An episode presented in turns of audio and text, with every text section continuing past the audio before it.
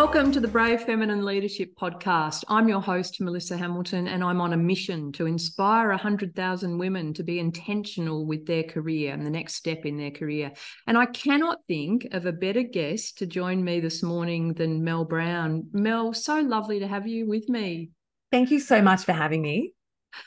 So, let me share your bio in case people haven't had a chance to come across you before. So, Mel Browne's an ex accountant, ex financial advisor, and ex working till she drops. We are so getting into that one, Mel. Nowadays, she's a best selling author, financial educator, and a serial entrepreneur who's passionate about helping women, particularly, also live a life by design and not by default.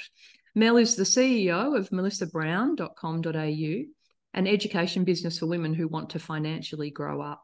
She's a director of business at the long day early learning community Thinkers Inc and up until she sold the business for seven figures in 2019, she was the CEO of the award winning accounting and advisory firm A&TA, which was Accounting and Taxation Advantage. Mel is also the author of four books. You've been busy. The illustrated business book, Money for Shoes, More Money for Shoes, I should say. The coffee table book of financial fairy tales, fabulous but broke the global bestseller, Unfuck Your Finances, and her latest book, Budgets Don't Work, But This Does, which dives further into understanding your money story, money environment, and money type. Mel's been featured, written, or spoken for everyone from morning TV shows to Triple J to Vogue to CEO magazine and more. Mel, I've got a million questions and I know the audience will too. So I'm feeling the pressure here. Am I going to ask the right question? Oh God, definitely don't pressure. so Mel, let's get into your story. Uh, firstly, I've heard you describe yourself as a socially awkward introvert and an accidental entrepreneur. Let's step through that story and I'd love you to put a lens on it, given both of our focus about helping people become intentional. Hmm. Um, when did this accidental entrepreneur become intentional? So let's over to you. Mm. Tell us your story. Uh, so I, uh, I'm the firstborn, and I was always the people pleaser. So I'm Western suburbs chick, and uh, I didn't really have many role models of women that I was like, wow, that's what I want to be doing. So I just, uh, I, I started studying law from school because I, that's just what smart girls did. And after a few years, I realized that I just didn't like this. Uh, but of course, I didn't want to let my dad down. So he suggested to me that there's law and accounting. So why don't you do that? He was an accountant. Mm. And if you told my 16 year old self I was going to end up as an accountant, I think I would be crying in the fetal position somewhere. But, yes. you know, that's just the box that I ticked because uh, I was so lost having not, like law not having worked out. And when I was about 28, I wanted to do some more study and thought I'll just pick up some clients and and do this full-time study. And when I finished that study, I I realized that I had a bit of a business mm. on my hands. Um, and it was very much an accidental business. It wasn't one that I intended to start. And it was only when I divorced my first husband at age 33. And it was for me, I come from that very fundamental Christian background. I knew that my family would probably wouldn't talk to me, um, that it was going to be a massive uh, uh, thing that I've done. Mm. Um, and once I did that, it was almost like I looked at every other part of my life and went, how did I end up in my early 30s just making these de- decisions to please other people and almost accidentally ended up here? Yes.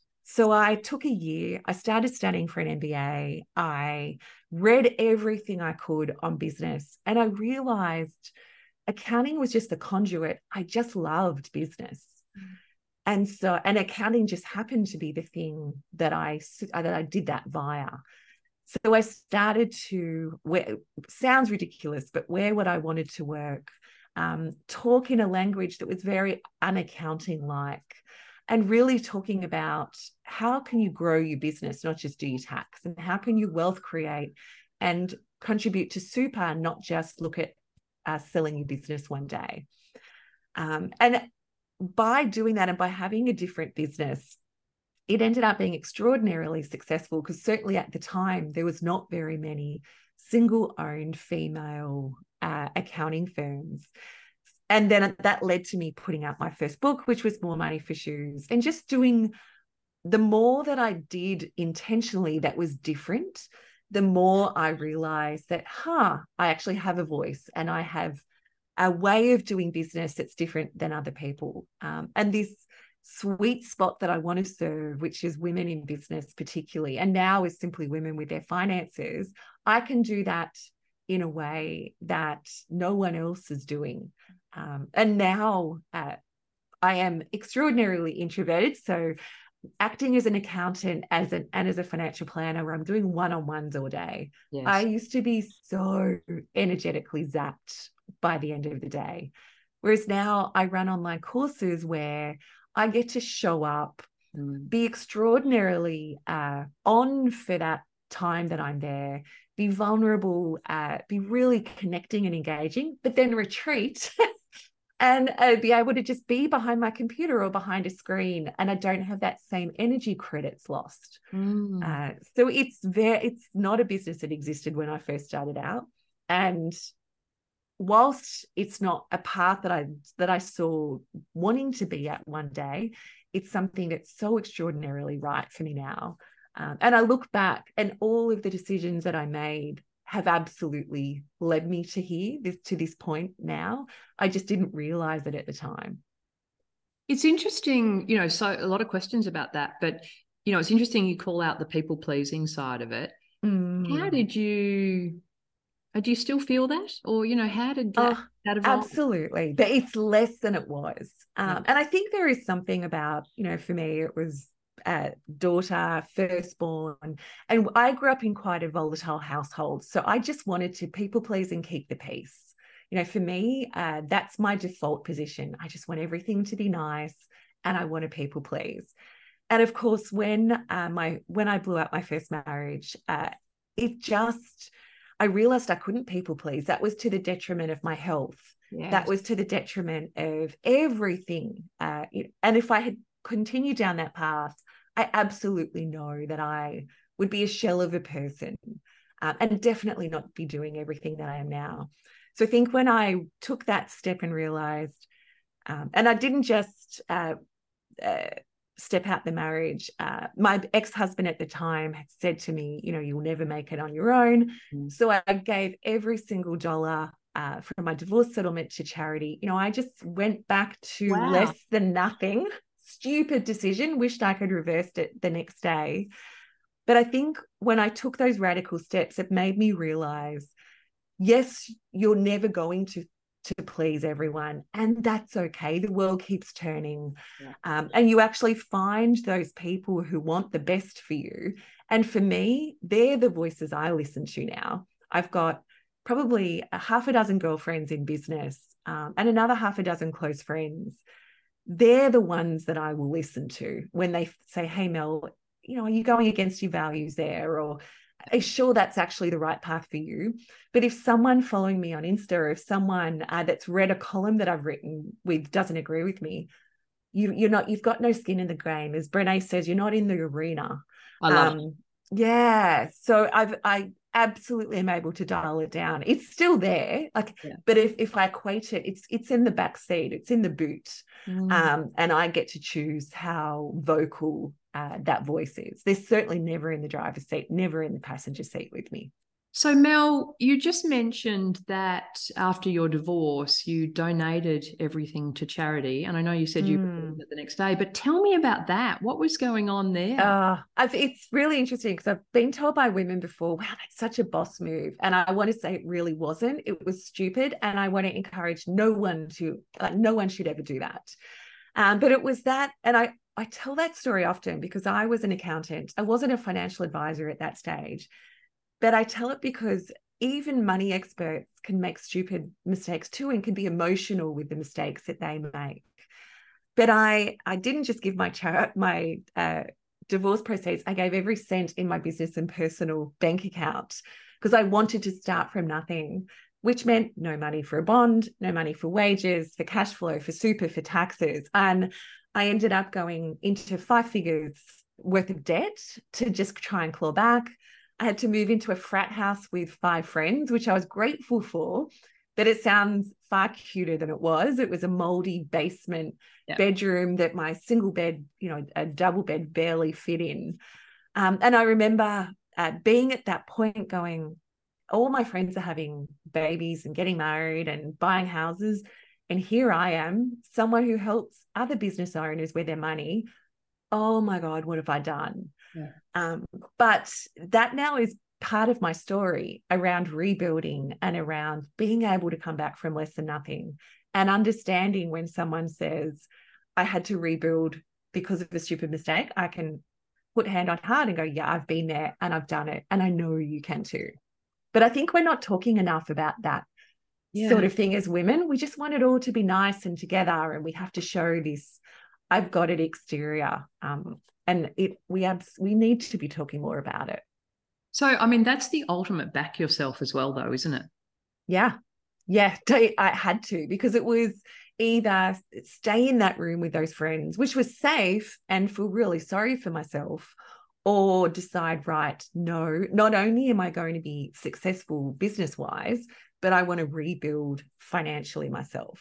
Yeah. Um, and I didn't know exactly where I wanted to go. I knew that I had to um, find more income, which meant building my business, um, and that I needed to build assets. So I, I just knew that those were the two things that I needed to get good at. Why financial literacy? And and I've heard mm. you say it's a feminist issue. So why financial literacy? Talk, let, tell me about that. Yeah, so the stats are in the Western world, uh, less than 48 or 48% of women are financially illiterate, meaning that they can't answer five simple questions about finance. So things like compound interest and, and really simple premises. And part of the reason that I'm really passionate about financial literacy is well, we're living with more and more uncertainty, you know, where it's uh, rising interest rates, rising inflation. There are more and more financial products than ever before. There's more and more financial choices, but more and more we have the ability to really get ourselves into financial trouble. You know, when I first started working, I got a store card and instantly took that to the limit. Now you could have a store card and afterpay and Zipco and a credit card and a personal loan and a massive mortgage. Like it's so easy to get into trouble. Um, and before when I, you know, I would have to go to the physical shops. Now I can be home on a Friday night with a glass of wine. Dangerous. Exactly. It's so dangerous. And we don't realize that. We use a lot of these things because we think that's adulting and we think that they're set up to be good for us. When actually, a lot of the statistics show that credit, for example, research paper upon research paper shows that we'll spend up to 100% more using credit.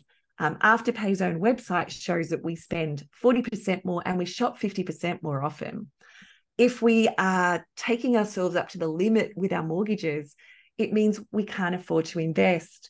And people don't realize that you know all we need is 20 bucks a day invested over 30 years, and we've got a million bucks. Like for me, it's these simple premises that if we don't understand, it means we either abdicate to our partners or we're so financially overwhelmed that we just kind of cross our fingers or opt out and hope that we're doing enough.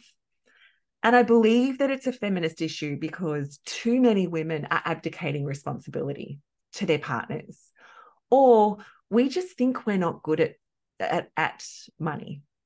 And I know that that's true because there's been, again, research done. And there was Fidelity research done in the States where 93% of men and women surveyed said that uh, women were worse at money than men. And yet, a Warwick Business longitudinal study uh, showed that both men and women outperform the, the index, but women outperform the blokes. So we are actually great at this. And part of the reason is financial literacy. But part of the reason that I believe it's a feminist issue as well is, you know, Starling Bank uh, did some research where they looked, it was a reading study, and they found the media talk to men and women differently. Right. Uh, when it comes to money. So two thirds of articles directed at men, money makes you more as more of a man.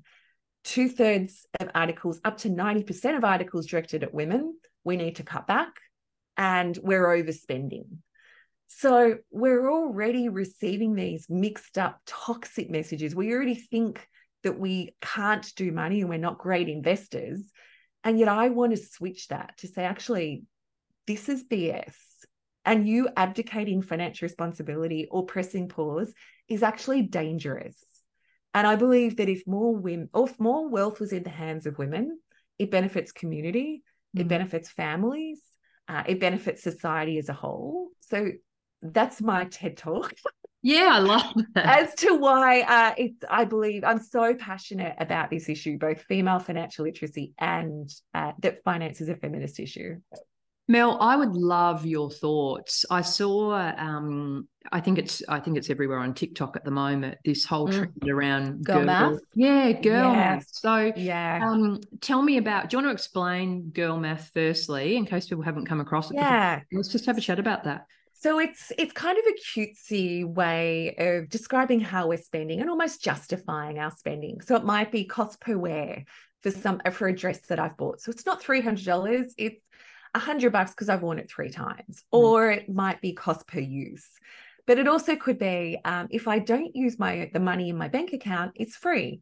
So if I'm using buy now, pay later, it's free. It doesn't really cost me anything. Yeah. And I get that we feel as women that we need to justify spending. But I, and I'm about to put something out on Instagram uh, this week where I wish we didn't have to uh, belittle ourselves. Like, I get that it's, I get that we're poking fun at ourselves, but I think too many women believe it. So I am introducing girl math for investing. Oh, I love it. So I think, you know, I because we we like this cost per use, cost per wear. I think for every dollar that you spend on clothes or shoes or books or beauty or experiences, whatever your thing is. So for me, it's clothes and shoes. So my rule is for every dollar I spend on clothes and shoes, I have to invest a dollar in the share market. Mm-hmm. That way, I'm still enjoying today, but I'm also looking after my future self.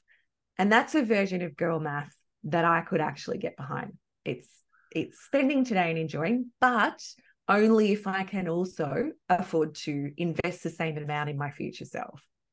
Can you um, help me understand some of the things that you hear um, when people, you know, first come and work with you, or just things you hear people tell themselves about, you know, their them and finances? And I, I yeah. guess part of me that's really keen to understand is why people do. Why do we let other people take care of this. A lot of this audience, by the way, mm. are um, even breadwinners in many cases. Um, yeah.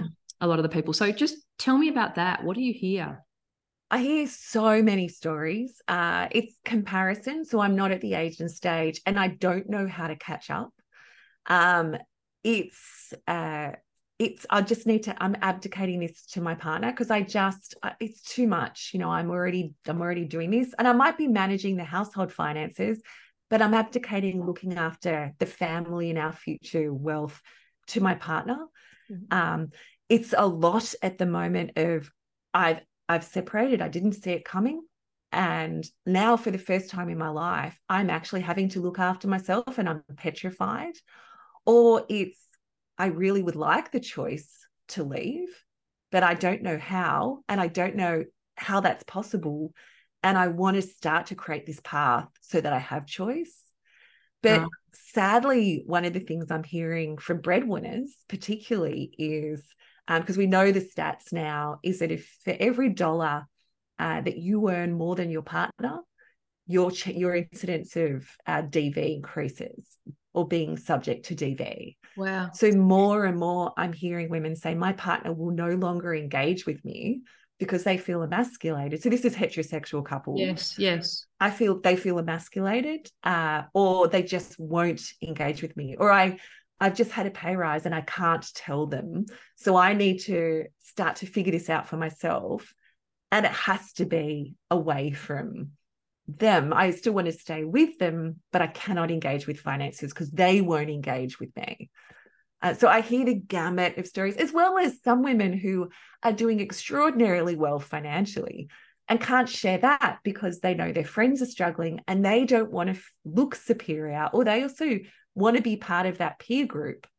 Uh, so they're perhaps playing down uh, how they how well they're really going rather than sharing their uh, their experiences. I saw something that you posted the other day that actually I wanted to just read out for the audience because I thought it was so pertinent to all this. It was the one that talked about maths at school and maths in real life. Mm-hmm. So, what the post said for the audience was maths at school. Uh, if Sarah has three apples and Jason has five, how many apples do they have? And then underneath it, it said maths in real life. If Sarah has no control over family finances and Jason does it all, how screwed is Sarah if they split? Yeah. And I can't tell you how much, how many messages I received as a result of that from women who don't, who don't have, who are essentially screwed because they don't have insight over the finances and now don't know how to bring it up. Right. So I'm just going to ask you while we're on that, because mm. I know that for a lot of women, that's a real, I mean, that's a real trigger point. There's no choice. I yeah. now need to take control of my finances and understand. For anyone mm. in the mm. audience in that situation right now, where do they start? So it's it's starting by realizing, I think, that you are so capable. Um, and and I've seen it time and time again. So I want to I want to start by saying that it's you are so capable you just don't realize it yet. Mm-hmm. so to really bring that word yet into the equation. But you need to become as interested in your finances as you would for any other part of your life. So it might be as simple as signing up to a podcast that talks about money or starting to read some simple books about money and investing. Um, it might be signing up to a course such as something like my own so that you get that beautiful grounding um, but before you download an app or bef- and start investing, before you uh, just run and think I just need to bring on debt and buy my own home, it's actually sitting down and looking at where I am now, looking at where I want to be, and what does the that gap look like, and what do I have to get to do to close that gap? Because. I see too many people either gut reacting in the moment emotionally, kind of like what I did, or uh, or in a way where in two or three years time they look back and go oh i wish i hadn't done that. But because the financial literacy is low they actually don't know what they should have done. And that's why in my program you actually create your own financial plan. And answer the question how much is enough? Because mm. i think too few people know the answer to those sort of things. Mm. Interesting. I want to circle back around to you more personally now. And I couldn't help but notice in your bio that your ex working till she drops. Mm. So tell me, tell me about that. Yeah, I absolutely believed that I needed to hustle for my worthiness back in the day. I went from people pleaser to, well, if people, if I'm not going to people please, how do I, what, how do I be? Like, I just don't understand how to live without that as my core value. So, part of what I did was to prove to everyone else that I was successful and to prove to everyone else that I was okay. Um, so, in that bio, when you said, Wow, you know, you've been busy, I was busy. yes. yes. And I think because I'd chosen not to have kids, I really felt like I couldn't just stop and twiddle my thumbs. I needed to be busier and more successful to prove that that choice meant something. Yes. Whereas now I absolutely reject that notion. And I believe that uh, hustle culture is so detrimental. Um, but that working till I dropped, I worked till I dropped back in the day. And I, I uh, very much believe in the power of therapy um, and speaking to someone to actually learn how to undo those tendencies and those messages that I was carrying around not being enough, um, which again takes some time to unwind and rewrite new stories for yourself. But what I found really interesting was I was doing that in every part of my life. You know, I was doing it in, and I talk a lot with money that it doesn't operate in a silo. No. How often you behave with money is often how you uh, with exercising or relationships or food. Um, and that hustling and that working till I dropped, I was doing that in my relationship to my husband's absolute. Like he used to call me relentless. Mm. and I was, you know, for every part of my life, I was relentless. And you just can't keep that up. Um, so what, now what happened? Did you would you did you experience burnout? Absolutely. Okay. Yes. What did that look and, like for you? For me, it's it it looked so it it manifested in physical symptoms and i'm holding my neck because i actually got a compressed nerve in my neck mm. um, where i wasn't able to work for three months but i still did. Yeah. Where i remember sitting there uh, at the doctor's the specialist office uh, where i was about to get a cortisone injection after not being able to basically move for six weeks and being on lyrica and valium and all such and trying to push through all of this still and the specialist said to me, Well, of course, you won't be able to work now for five days. And I laughed at him and went, What do you mean? Like, I don't think you understand. And as those as I heard them, I'm like, Are you kidding me? Yes. Like, seriously, how important do you think you are that you can't stop and look after your own health? Um, and I think that was that come to Jesus moment for me when I was so physically broken. And mm. it probably took, I still can't exercise it the at the at what I did before the compressed uh, that compressed nerve. I've actually had to re uh, change how I live, and that's okay because um, I, I, don't want to go at the pace yeah. that I was. How I was working. What's that, Mel? That was two years before COVID. Right. Okay. Yeah. And I was working every weekend. I was working really long hours. Like it was, I just tried to cram in as much. And then I was also the person that cancelled on everyone because I was exhausted and I was so yes. depleted. So personally, you know, it was just so unhelpful. See, uh, I looked incredibly successful, but also I look back and it was so unproductive. Mm. There was a lot of creation, but then not a lot of follow through as well. So if I had gone at a at a slower pace, created less, but been more focused, uh, then I absolutely would have had a better outcome. I know that. Let me take a brief pause from listening to the podcast for a minute just to check in and see if the conversation's inspiring any new thoughts or any new reflections for you. I hear so often from people in our audience, largely successful and senior professional women, how much they are craving some inspiration into their lives. I would just love to share with you. If you're looking for some, then come and sign up for our Sunday Inspiration email series. You can find a link in the show notes at the end of the show. Now, let's get back to the podcast. It's so um, interesting hearing you talk about it because there's a really common theme through a lot of the people that I interview, you know, incredibly mm. successful professionals, and then a lot of research around burnout being on the increase. And I think I saw a mm. report the mm. other day, it was a Women's Agenda report about, um, I think it was 2023 Ambition report. And it talked about 70% of women believe they've experienced burnout in the last mm. 12 months. And the the question I always want to ask people with this, Mel, and it's obviously you love what you do. Yeah. So it's mm. it's um you know sometimes you possibly don't even consider it working because you're really drawn to you know and i can tell there's a real genuine passion behind everything that you do how mm. do you mm. stop yourself you know like how yeah. do you now do that so what it's looked like now is I've had to hire and I've had to outsource because I think the problem with a lot of successful women is where generalists and we're we're great at what we do and we want it all to be done well.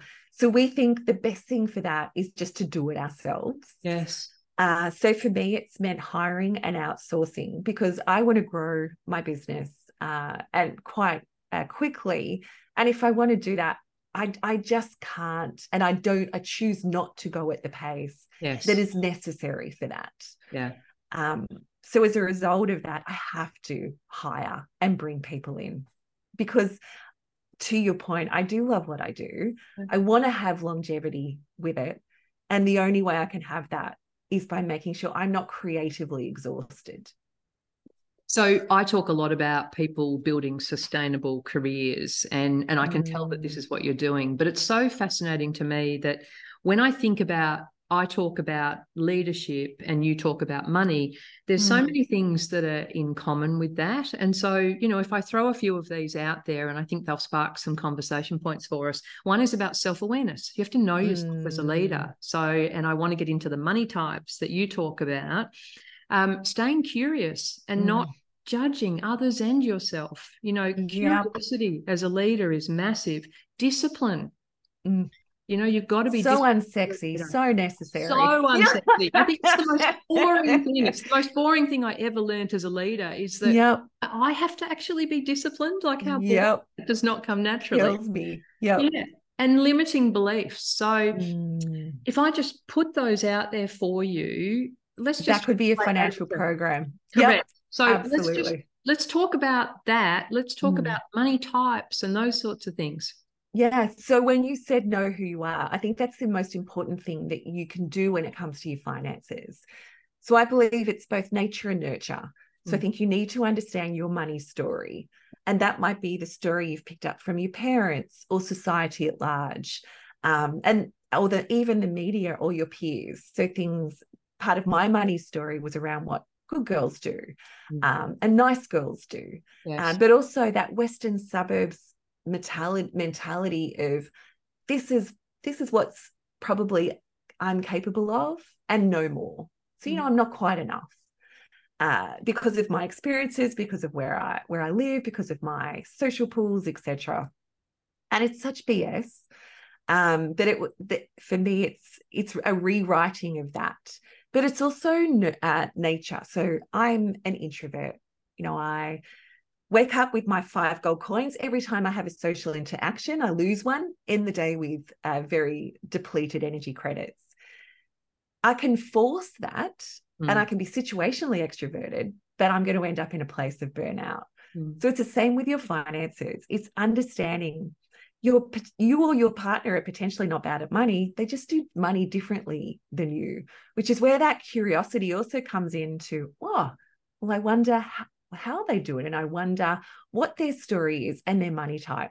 So the four different money types, I believe there are the worker, which is all about you know the worker is a sort of person that is they just want to get on with it and they're perpetually frustrated that others are doing better but not working as hard Mhm. um, the relator which is all about networks and social um, and having that real emotional connection to what you do uh, the the creator which is the discerner it's that strategic thinking uh, but you also have that paralysis by analysis uh, issue to really work against you uh, and then finally, the creator, which words like manifesting uh, are just going to be par for the course with them. You know, woo woo is your love language. Yes. And for you, it's just that the danger that you get stuck in mindset and you're not actually able to move out to the practical.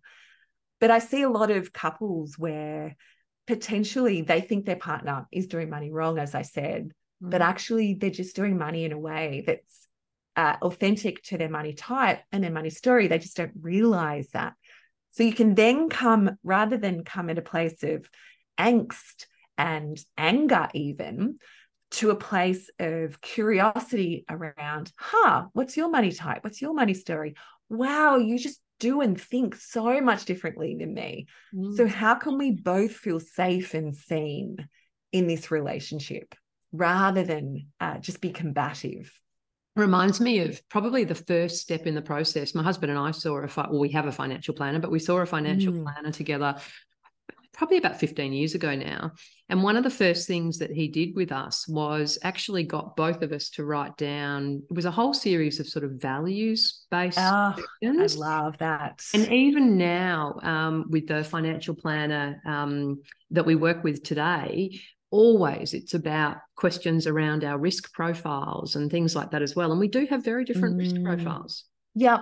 And if you don't understand that about each other, that's when frustrations come in uh, and the fights come in. But once you do understand that, it then becomes that commonality around, huh. And again, going back, uh, Melissa, to that, oh, like to our very beginning of our chat, financial literacy is low. Uh, men and women are spoken to differently about about this. There's so many reasons why this can be combative in relationships, particularly with heterosexual couples. Um, that we want to make sure we understand who we are. Mm. So, okay. Um, I wanted to ask now about um, are there myths we need to bust for people here? Like, if there were two or three big myths, what would they Oh, be absolutely. Uh, one is that financial adulting is owning your own home, uh, where that absolutely is not true. Uh, home ownership may be right for some people, but more and more, it's not right for everyone. Yeah. Um, and we see that with the rise of the fire movement. Um, and even rent vesting and knowing that there's so many different avenues that we can have property ownership that's not necessarily home. Mm. Uh, but even the myth that uh, in around debt and the fact that you should pay off your mortgage and then start investing versus and I think in the financial world there's a lot of you got to do this yes. or this. Yes. Uh, whereas for me it's uh, we need to bring the word and into the financial world. So it might be having a home or an investment property, paying that off, maybe at an extra 1%, and investing so that you're starting to build wealth. And uh, there's an old adage that you can't eat your house. Uh, so this concept of just paying down your mortgage is the smartest approach is actually not necessarily true. Mm. Uh, I remember being given that advice Oh, I love that. Yeah, and it feels so. Um, actually, the own your own home thing feels so Australian almost, doesn't it? So Australian. Is it, is it particular to us? Look at uh, we obviously have people all over the world uh, yeah. in our program, and definitely there's some similarities with the UK and different ones. But I think it's a very Australian. Uh, yes. Uh, want you know I've got uh, people in uh, that I know from France. It's just not such a thing with them. Uh, so it's not. I feel like in Europe, it's just not as as tightly held, but certainly in Australia, it's almost a badge of honor, not just to buy your own home, but you know, I want to, I want to hold the the deeds to my own house. Mm. Why? Yeah. yeah. I think people need to be comfortable with maybe having a mortgage still on retirement. Is that the worst thing? Could you not grab your super at that point and pay off the debt if you've been contributing extra to super, which is potentially better tax wise for you. Mm. There's so many strategies you can employ. Simply laser focusing on paying off your your your house is not necessarily the smartest. Mm. Mel, a lot of this audience is working in male dominated industries, and and you certainly uh, created a business in a male dominated industry. What's mm. what are there experiences about being female in the industry that stand oh, for you? So many. Um, so in accounting conferences, it was often uh, presumed that it was my dad's firm because I was 28, right. tall, blonde, uh, and I looked young. So the presumption was this is not your firm. Mm-hmm. Um, but I really thrive on competition. So I loved that I would put myself into, you know, entrepreneurs organization or uh, different male dominated environments because I knew that would spark that competitive flair. But I found the financial advice were probably the worst for it. Mm. Um, I remember the very first conference we ever went to, uh, and I won't mention the group, um, but a rape joke was told from stage. And I'm talking maybe a decade ago, like it, potentially even yeah. less. And I, uh, so I'm a survivor, and I just remember sitting there being like the blood draining from my face. And Lawsy, who uh, is my employee, just put a hand on my arm and and just went, let's just take a breath and because yeah. uh, we were really new to the group. And we walked out from that, and I remember we grabbed the CEO after I said we need to have a conversation about what just happened because that's that's not acceptable. And I found it really fascinating that they didn't see that as problematic. It was just, oh, you know, it's a bit of fun. Yeah. We're like, we need to talk to you about why this is not fun and why this is not okay. Yeah. Um, so just those really inappropriate behavior and, and assumptions mm. that just I, we all uh, we were all consistently uh, thought that we were BDMs, so we were business development managers, never business owners. You no. know, it was just that everyday sexism, but also that those big glaring moments we just went, oh, really, still. So, do you um do you think of yourself as feminist? Absolutely. Yeah. Yes. And yeah. um, it's interesting. I'd love your perspective on this. So, for the first time the other day, someone said, um, and it was a, it was their male leader who was sort of making the comment to them, talking about working with me. And the male leader said, "I'm not sure you're going to like that. I think she's a feminist." Now, I've never felt prouder, to be honest with you. But Yeah. wow, there's still a rub. There's still yes. yeah, is a rub around that. Do you hear that? Yeah, look, I think I I think with younger women, no. But oh, having said that, I think that there's a but why do we need to call ourselves feminism feminists almost? Yes. Um, but yeah, I, I definitely see like if I look at my dad's uh, generation, he absolutely sees that as problematic, that mm. word. Mm. Whereas I simply see it as equality. Like mm. I, I cannot understand the problem with the word. I know some incredible male leaders who are feminist. Yes. Yeah, absolutely. My husband's a feminist. Yes. Totally. Yeah. Yes. yeah. Yeah. It's incredible. So so what's the best financial advice you ever received along the way? Uh, probably it was from a, a man, and I can't, I, for the life of me, I can, I've absolutely blanked his name. Uh, but it was from many, many years ago. It was a passing comment that he made: "Don't uh, put your money in the bank, buy the bank." Mm-hmm. Uh, and I just remember thinking at the time, it, it just really challenged me uh, when he said that. I'm thinking, huh. And I'd never share invested. I think I was in my young 20s. It must have been someone in at the bank when I was working there um, and, I, and it really sparked that starting to look at share investing and starting to understand that rather than so now you know commonwealth bank announced a 10 billion dollar profit in australia uh, this month and part of me went oh just ridiculous profits and they need to be doing more and yet the shareholder in me went huh, well that'll be a nice dividend excellent Excellent. So, what's, you know, two questions for you now, Mel. What's next for you? Uh, uh, yeah. So, next for me is very much about uh, we've now that I know that what I'm doing is a real business, which I've got to be honest, took me a few years to realize that. We've got 3,000 people that have been through my course. Now we really want to su- supercharge it. We want to turbocharge it um, because I be- I've seen the results that we have. I've seen yeah. the change and the transformation. So we want to, uh, we're in a hiring frenzy, um, and we're really looking to turbocharge the results that we have and the number of people that we have going through our program, which I'm incredibly excited by.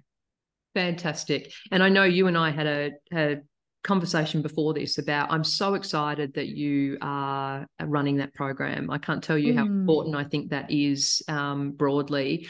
And, um, you know, I shared my business partner has a finance course that really focuses on a different space. It really focuses yes. on leaders and how do they get right under the profit and loss and how do they drive change and lead change and sit at the mm. table with the mm. CFOs without sweaty palms. Um, because for me, I'm all about inspiring them, hopefully to step towards CEO. That might not be yes. the bank. I might need to lift my sights. That might not be buying the bank enough as CEO. So um, top five tips for people you know they finish listening to this podcast today. What are the five mm. things that they should do immediately?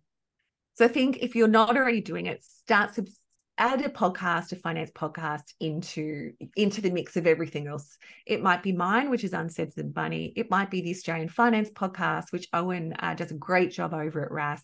But start actually just in the same way we want to ha- eat leafy greens each day mm. we just want to mm. make sure that in our ears we're having that great money diet um that so that would be one two would be uh, start looking at some free stuff there's so many free resources that are out there including i've got some free training coming up called my money hit um, HIIT that you can take a look at but start to engage with finances in a way that's different mm. so that you can realize that you can actually do that Mm. Threes, if you've never done it before, go and look at what you're earning. So pull out a payslip, go and look at your business finances and actually realize what money have you got coming in. And I'm betting that for some people that will make them feel a bit sick when they realize, wow, this uh, this is what I've earned so far, and yet where is it? Yeah. Four is I really want you to look at what's going out. So go back for a few months and start to understand i don't want a budget but just get an, an idea of what am i spending on the big the big tickets my mortgage school fees food um, how much does it cost me to leave the lights on so in the same way you're doing that mm. with uh, understanding business finance understand the, the the business finances of your household if yes. you like and then fifth is we want to understand investing but before we get there what are you excited about because it's one thing to invest, but unless we've got a goal, it's just like saying, I want you to leave the house and start running, and I'll tell you when to stop. Well, how fast do I run? Uh, how do I know what gear to wear? Uh, do what speed do I go at? Uh, how to, how am I going to be motivated just to be running incessantly? So I'm a fan of thinking about your next significant birthday and thinking about what you'd like your life to look like and what finances would be supporting that. What income streams would you have? Uh, what assets might you have? Uh, and then figuring out, then you can figure out from there, well, what does the next 12 months need to look like? So it's almost doing what I imagine a lot of your listeners do for businesses, yes. applying those same amazing business principles to you to your money. Yes. And giving yourself choices. Yes, absolutely. Because there's people think there's one way to do money. Uh, so Lawsy and I, who both uh, run the pro uh, my program together, Lawsy is all about building assets. Mm. I'm all about building income streams. Mm. Um, and I don't care the dollars of the assets behind that. So there's so many ways to do it. It's working out what's right for you, but working out you can have so much choice uh, in how you do it and where you go. Thank you for leading these conversations. They're so important. The final question, Mel, that uh, you know I ask everybody is from your perspective, what does brave feminine leadership mean? And do you think it needs to change? I think brave feminine leadership is being vulnerable enough to lead where it's where it is being feminine. I love that that word's in there. I think that certainly what I used to do was to try and emasculate myself. Mm. I think that strong leadership meant that I actually had to remove emotion, almost needed to re- remove the value part of who I was. Whereas for me, brave feminine leadership is leading with that authentic place, leading with my values, being prepared to have the hard conversations and having them early, but doing them in a way that sees the other person. Um, I think it can be, I think brave feminine leadership is doing it sustainably. So, doing it in a way where it's good for people, good for planets, and good for profits. Because if we look across the ditch to people like Jacinda Ardern and other leaders in, in office, they've been able to hold though that really beautifully and still be feminine without feeling like they need to armor up. Mm. Um, so for me, I want to do all of that and do it in a killer outfit and heels as well. oh, I love that so much. Thank you so much for spending one of your very precious gold coins with me today. You're very welcome. I've loved our conversation. Yeah, it's been wonderful to have you join us. And that was the end of another podcast conversation. So, thank you so much for listening to the episode today. I often hear from leaders who felt inspired by the conversations and are ready to put themselves first. And so, I wanted to take a brief moment just to share how I've helped hundreds of women, just like you, become crystal clear on the exact steps they should be following right now to lead an intentional and sustainable life without second guessing themselves so that they can maximize their influence influence and impact. I've put some details into the show notes, and there's a link there where you can find out some more about our signature Elevate and Influence program. While you're there, take the time to sign up for our Sunday inspiration email series. Have a brilliant day.